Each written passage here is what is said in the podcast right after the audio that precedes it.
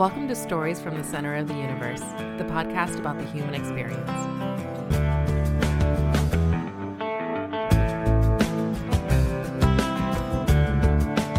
All right, we've got three people here today. I normally only, only talk to one. I've talked to three before, so I can handle it, but there's a lot going on here today. We're going to be talking about the Mid Atlantic Railroad Park. Today we have Betsy Hodges representing the Ashland Museum.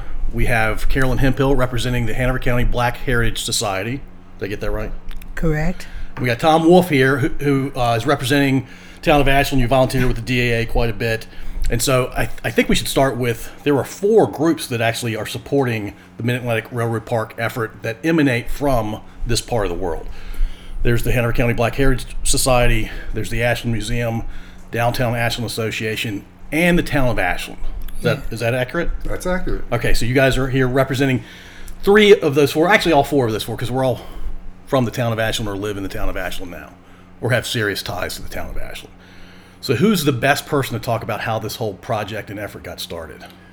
I can. Uh, it, it was started by one of our design committee members. Uh, the the Downtown Ashland Association has a design committee, and um, Betsy's a member of that, Roseanne Shalf, and some other luminaries from the center of the universe.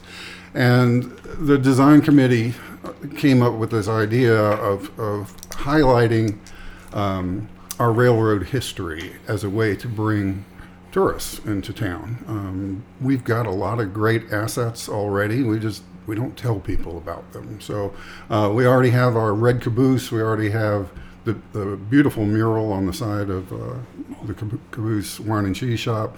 Um, we've identified a couple other items that we'd like to highlight and provide some informational signage about uh, so that people know what they're looking at. The train station, we just celebrated our centennial uh, yesterday and uh, put up a, a, new historic marker there. And Carolyn and Betsy was, were part of that too.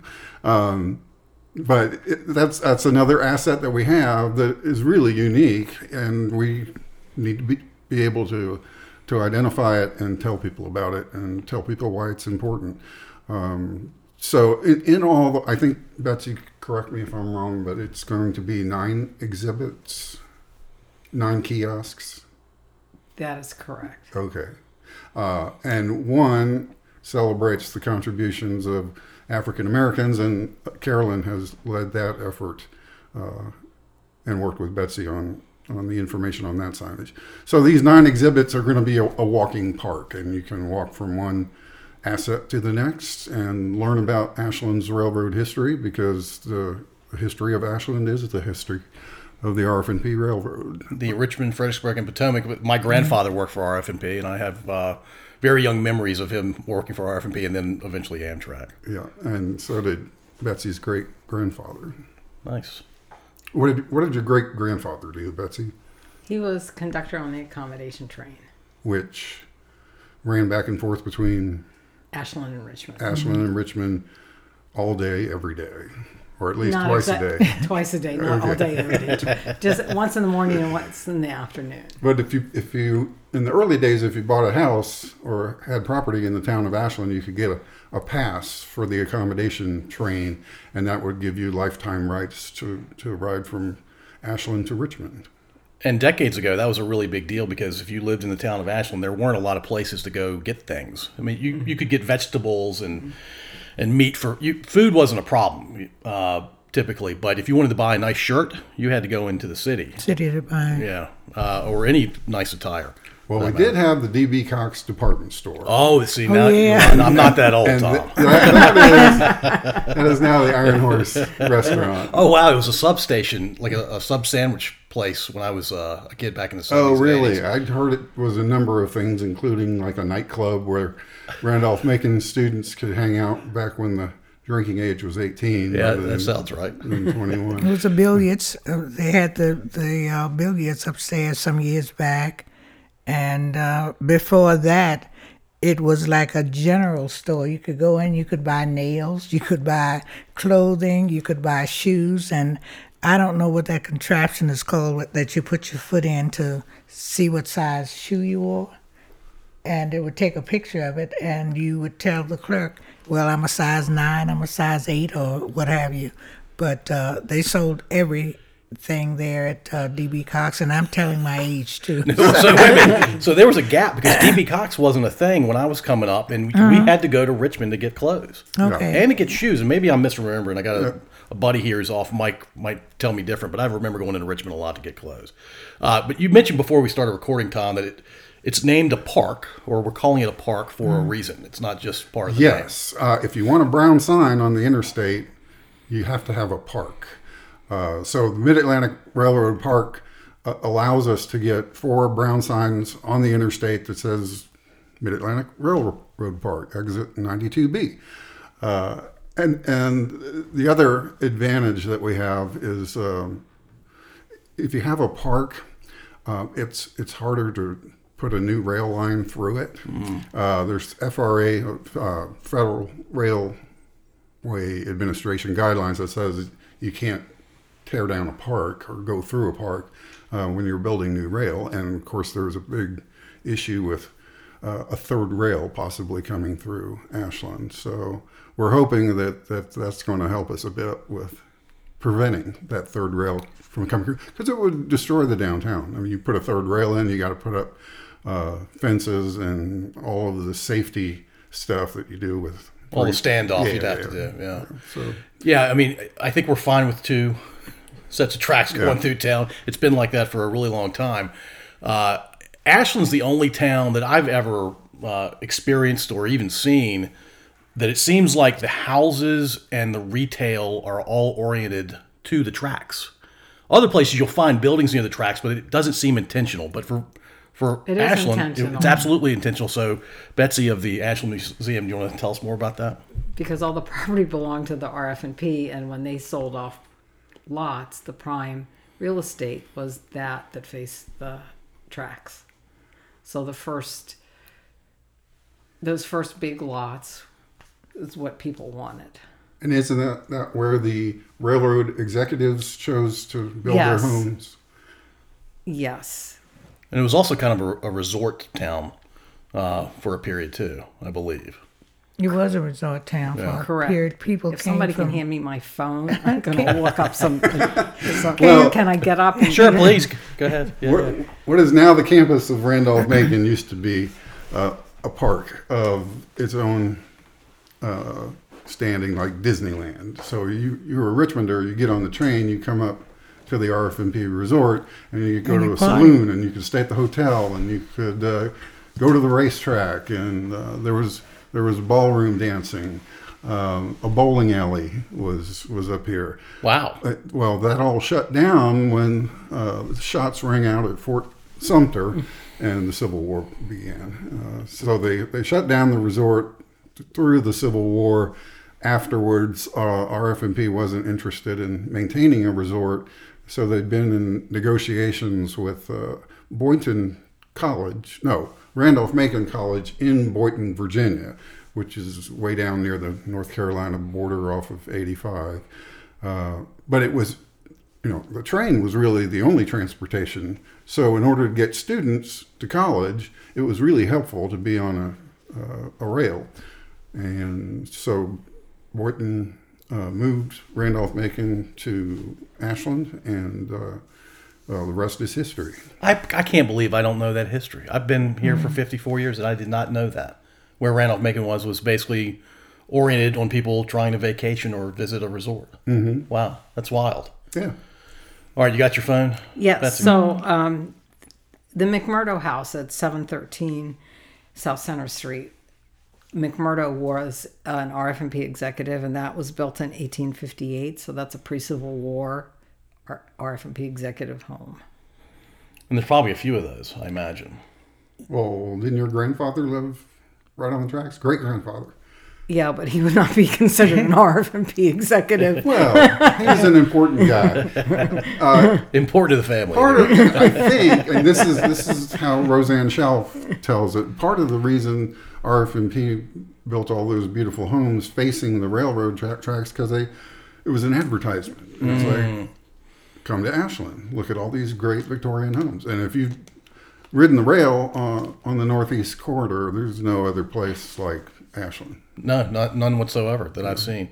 Carolyn, how did the uh, uh, Hanover County Black Heritage Society, and you also have a museum, so we have two Yeah. museums being represented in this conversation. How did you get involved in the project? Well, we got involved in the process because we weren't involved in the process.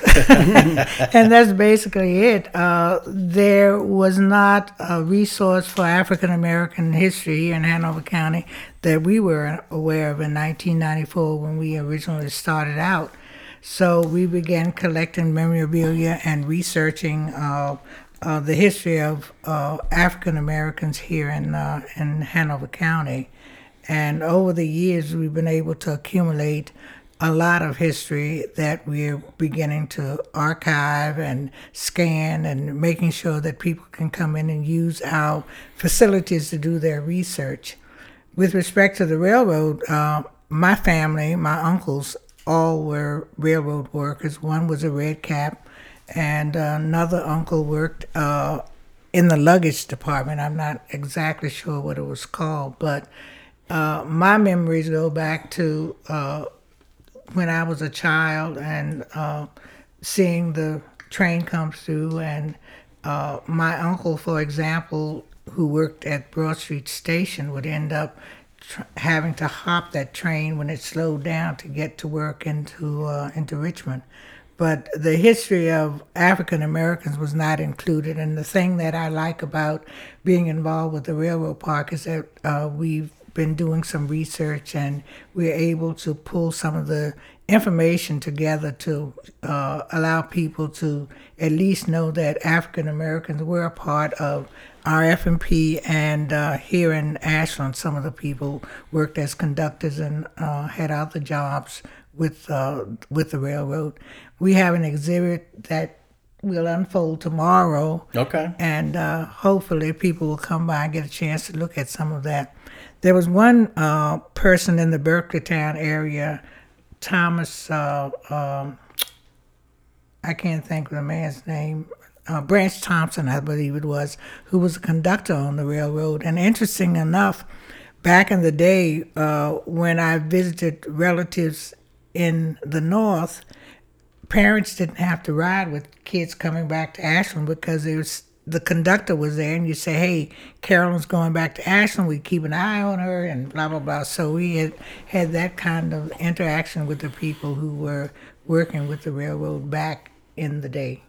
So That's that's great. I'm glad uh, your society and the museum are involved uh, in that way because they did make uh, quite the contribution and were a very active part of it. Yeah, well, a man by the name of John Dorman, uh, who is a train enthusiast, uh, has donated lots of memorabilia and artifacts, and we have a lot of that uh, in the display that we will open tomorrow. I'm not familiar with the term red cap. Okay, Red Cap was just that. It was a person who worked at Broad Street Station, and they were luggage carriers, and they all had red caps. Okay. instead of the conductor's caps, they were uh, red caps. And one of the things I remember uh, my uncle saying was that the passengers often called them, "Hey George, hey George." That was George Pullman.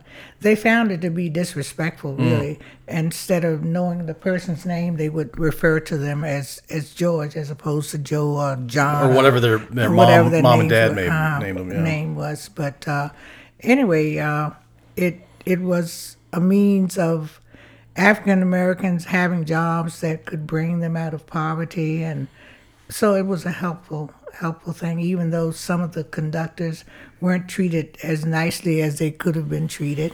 We talk about the Pullman porters, which we had to clarify that because we thought Mr. Branch Thompson was a Pullman porter, and we found out through your research that he was actually a porter who retired from RF&P some 30 years, I think it was, uh, after he worked worked there. So that's basically where we are at this point, just continuing with the research. And we pulled together uh, a listing of African Americans who have worked at one time for RF&P. It's not authenticated. We've gotten that information from people in the community, and we're still trying to uh, enhance that listing. Of uh, people who work for our RF&P. So if there's anyone who want to include their uncle or somebody who worked with uh, the railroad, give us a call. No, that's great. Very cool. Uh, when does the park open? Good question. Uh, we've been working on this since I think 2014 when it came out. So it's it's been almost 10 years that this has been in the works. And of course, it, when you're building kiosks um, and you're taking up space on somebody else's property, there's you know easements that have to be identified and you know agreements that need to be signed. And of course, the, the town was a, a little skeptical about this project initially. So we did a lot of research. We did a lot of surveys. Uh, and got a lot of public input on what the park should look like, and all that takes time. And then COVID hits, and things kind of grind to a halt temporarily. We hope to have some exhibits up this fall, perhaps. Okay. Uh, the, the town would like to install the kiosks all at once because you'll have people pouring cement and you'll have uh, grading done in the particular areas where the exhibits are. Um, and it's easier to get a contractor to come in and do several jobs rather than bring them back one at a time. Uh, so fingers crossed, we'd like to see something um, by the by the end of the, the fall season. Okay, that's great. That's Yep. There are so many great things happening here in the center of the universe. We, I told you we just celebrated the hundredth anniversary of the train station yesterday.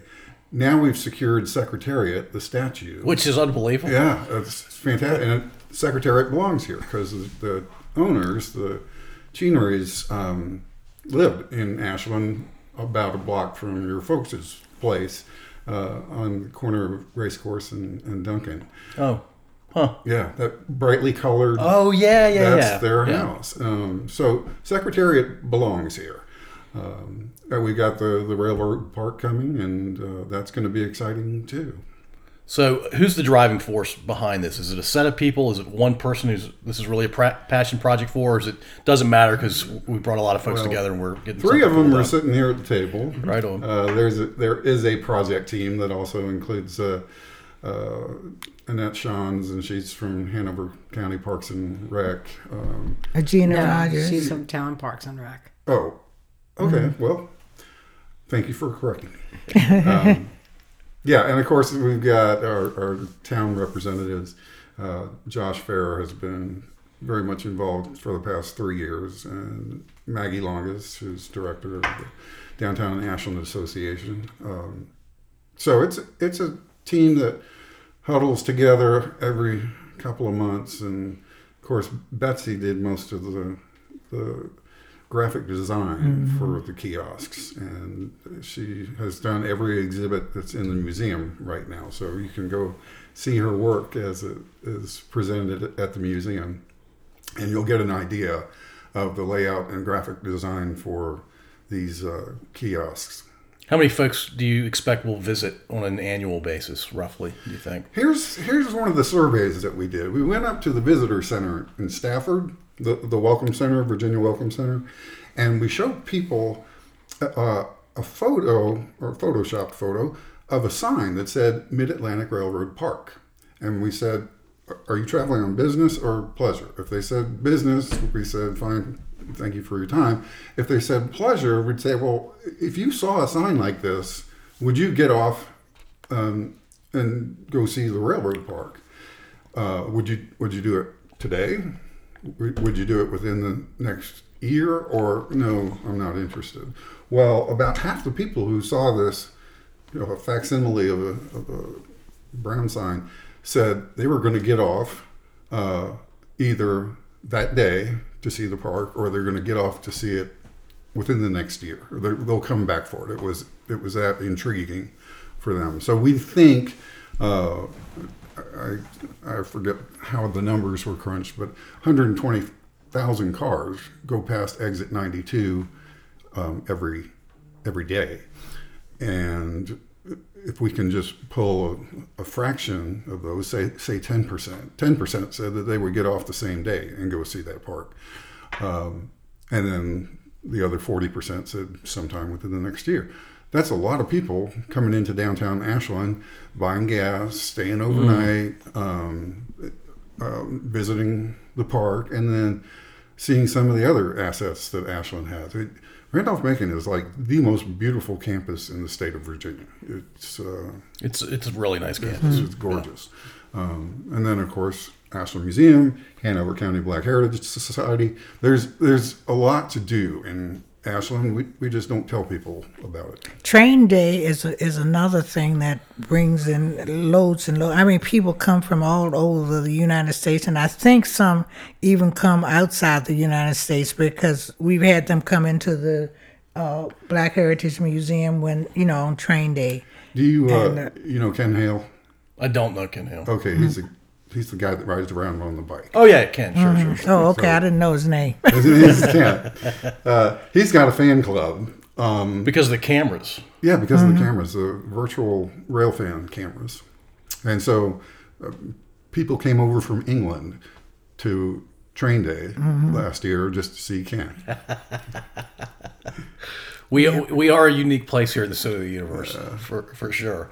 All right, when I was a kid, I remember the train ran from Ashland to Richmond and vice versa, and then at some point it stopped. yeah.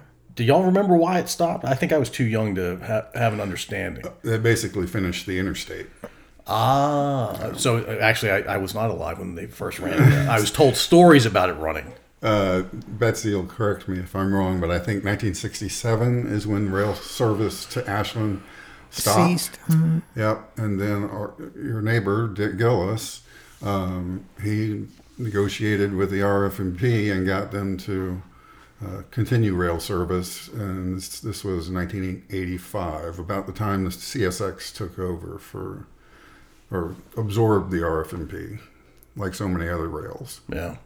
Okay, so we we, we didn't have like 17, 18 years or so. So the trains are not stopping, but trains are still coming through through. town. Absolutely.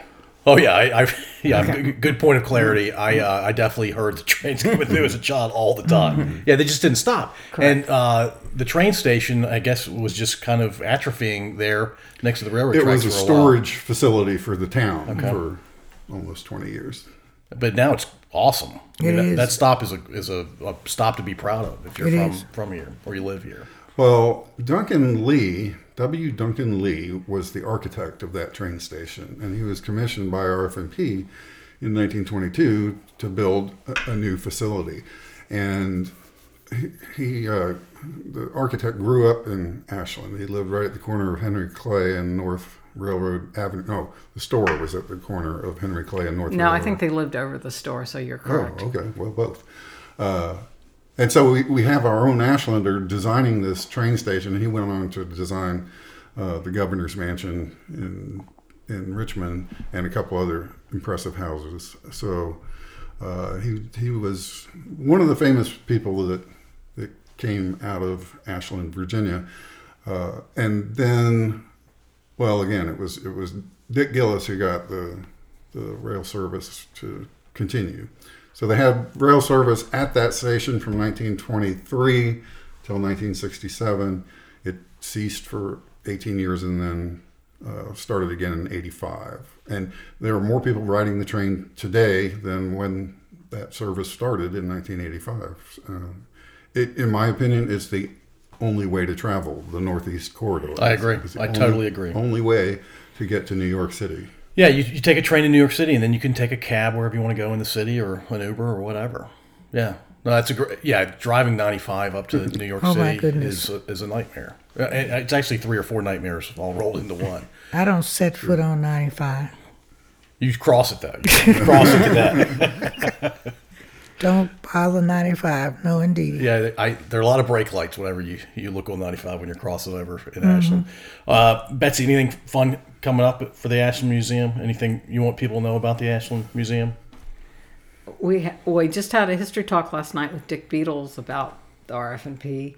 We have a history talk coming up October 11th. It will be Greg Glassner, who used to be the editor of the Herald Progress, and he and three other journalists did a rotating column in 2020 that um, in areas where the, their respective areas were either losing their local newspaper or had lost them, and so they're they kind of talk about how they're communicating and how people are getting news. But the name of the they put the four journalists columns together into a book, and so Greg Oh. is going to talk about that on um, Wednesday, October 11th. That'll be at Randolph Macon in the SunTrust Theater.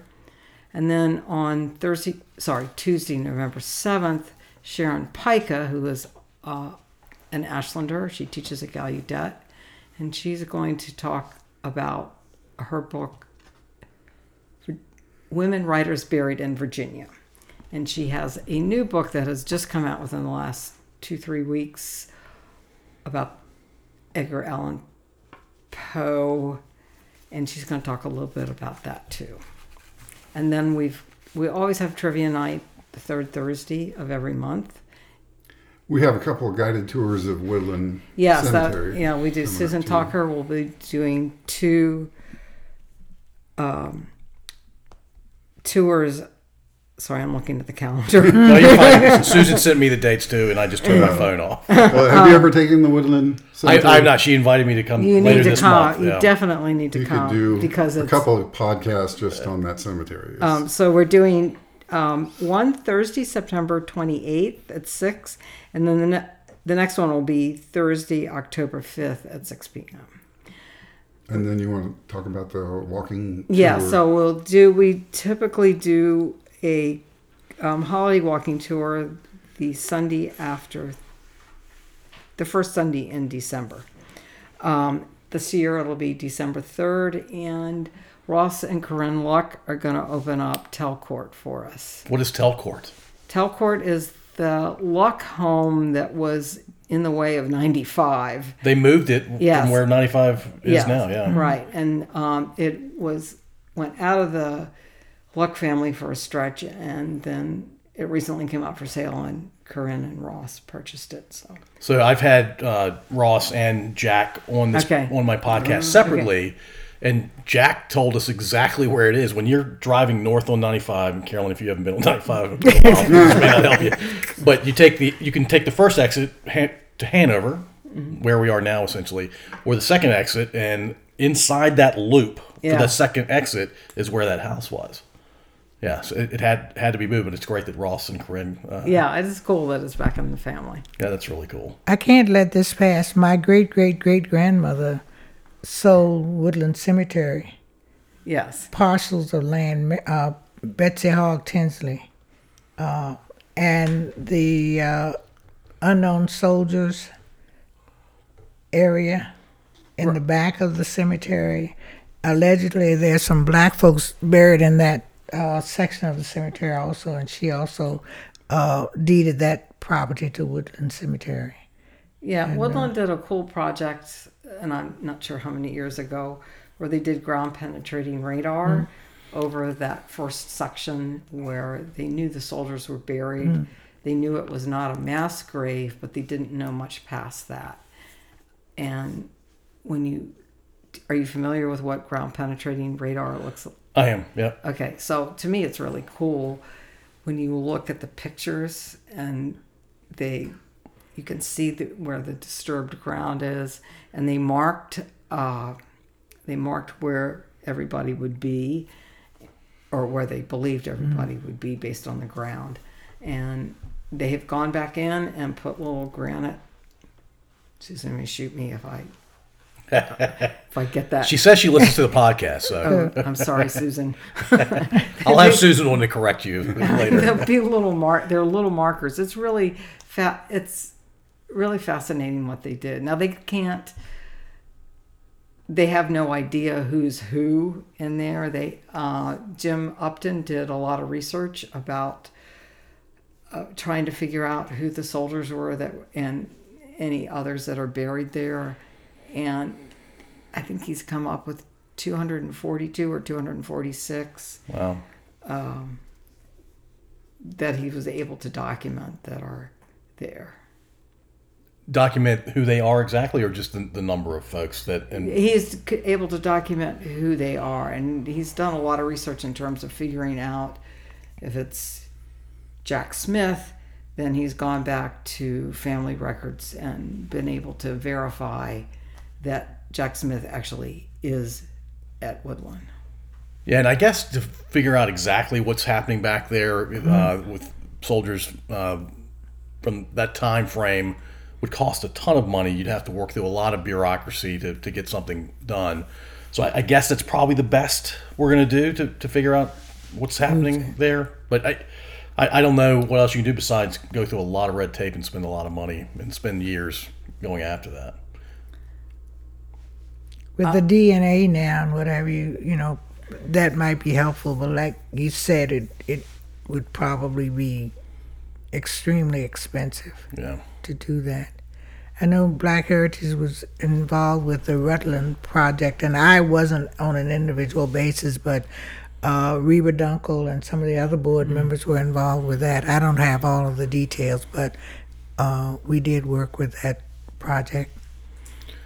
Carolyn, what's coming up with Black Heritage Society over the next few months? Oh, well, uh, aside from uh, the exhibit tomorrow, which will be ongoing for quite some time, uh, Francine Hunter uh, has uh, music on the greens coming up on the 23rd, uh, and she's working on the, her ongoing project with the libraries where we do uh, some kind of presentation at all of the libraries here in uh, in Hanover County throughout 2024. So that's upcoming, and of course the parade. We participate in the parade with the uh, uh, Richmond Metropolitan Antique Club represents Black Heritage uh, on a yearly basis with that, and uh, Train Day. That's basically it. Okay. But uh, the 2024 uh, is upcoming. I kind of got a personal tour of the museum, um, and I, I figured out a couple of things with your AV going on in there. And you also part of part of uh, my visit there, you showed me a picture of the football team from Gandy High School uh, during segregation, and the helmets were in a certain form. And I said, "Oh, that's a G there for, for Yeah. Gandy." You're like, "I, I never knew that." I know that was something that I learned, a learning experience for me. Well, if my last name wasn't Gilman, I probably wouldn't have figured it out either. Okay. One of the favorite projects that we work on every year is our Untold Stories. And so Carolyn and Betsy and I and a few others sit down and we talk about how uh, how Ashland was in segregated days. And so we we try to get panelists. We got three three men, three women, three black, three white, uh, and they talk about what it was like growing up in Ashland uh, when it was segregated and what it was like to go through the desegregation process. And the stories are just fascinating. I don't know any other community that kind of tries to, to get people to talk about those days because most people don't like to talk about it at all. Well, we are we are mm-hmm. all historians of, of various levels here. Obviously, you, you guys are doing the museum thing, and Tom, I know you're quite involved in the history of Ashland and, and telling that story. Silent Rob is here taking notes like he usually does. He's a history major. I'm a history major. History is meant to be remembered, so we learn from it and and Don't repeat our mistakes. yeah, it, don't, learn from your mistakes and learn from your successes. The things that mm-hmm. work well, we should continue doing. The things that don't work well, and, and I sound like I'm on a soapbox right now, but it's it. This is really basic way of viewing the world. Let's learn from that history. Yeah, well, be better. I'm sorry. no, go ahead. Uh, the the thing that I often say is there isn't anything to show that there was ever a black person in Ashland other than the church and the cemetery.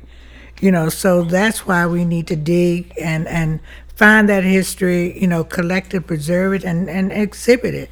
And we have it, most of it, much of it, at Hanover County Black Heritage, and I'm very protective over it. And and sometimes the board gets upset with me because they want to take things out, you know, and and and show it. Over the years, we've lost things because we've allowed people to take an original something somewhere. Something came back laminated, you know, so we just have to be protective of it until we can get to the point that uh, we've cataloged it, scanned it, and and we know we have a copy of it. So, so be it. Yeah, there's a lot of digitizing that you can do, and also you, Yeah. you, would love to uh, maintain the originals, Yeah. and not have things laminated. laminated Yeah. and whatever. I couldn't believe somebody came back with an original thing uh, that I loaned out, and it was laminated. They thought they were doing something Yeah. nice, but uh, they were preserving it, I guess. Uh, uh, Tom, what do you got going on coming up? Well, it's about time we start thinking about untold stories. Uh, it's, We we hold that forum in February, and our uh, venues keep getting larger and larger. Uh, we're now taking over Patrick Henry Auditorium uh, because so many people are interested in, in hearing these stories. Uh, we had to to do things virtually during COVID, but uh, we were back last year, and uh, we'll be organizing something similar this year. Uh, again, I do a lot of work with Betsy at the museum. Um, certainly, guiding this railroad park project has taken some time and effort. Uh, there's a, a new interactive video display that's coming to the museum, and I've got a lot of video of things that happen in and around the center of the universe that we're going to showcase uh, using this interactive display.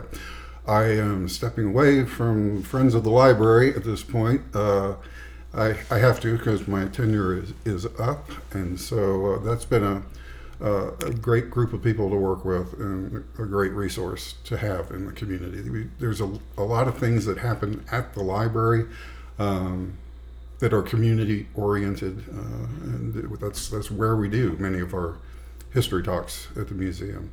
So lots going on, all good stuff. Very cool. Yeah.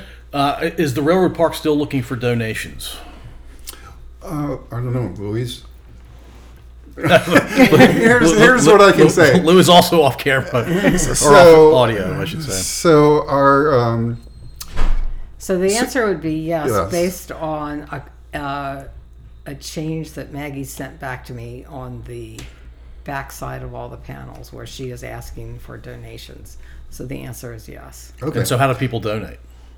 they go to ashlandvirginia.com and there's a There's a button that says donate now. donate. Yeah. Okay. So uh, the, the other piece of this is that there's a lot of, of folks that want to be included in the railroad park, and uh, Beaver Dam has a restored train station and caboose up there. Doswell w- was really the center of activity in uh, Hanover County for the railroad for 100 years or more. Um, and so it, being able to expand the railroad park to include other assets in Hanover County, I, I think is a, a way to, to kind of share economically with the county because the town and, and county, as you know, are separate governmental entities, and they. I think it's a good idea to, to partner with the county in order to bring more tourism to Hanover and Ashland. Absolutely, and hopefully this recording in part will uh, will help in that endeavor. Betsy, Carolyn, Tom, thank you so much for joining us today. This is the last episode in season three of uh, the podcast with Downtown Ashland Association, talking about uh, small businesses and other efforts related to that, or just things that are supporting the town going forward. So thanks for joining. Thank you. Thank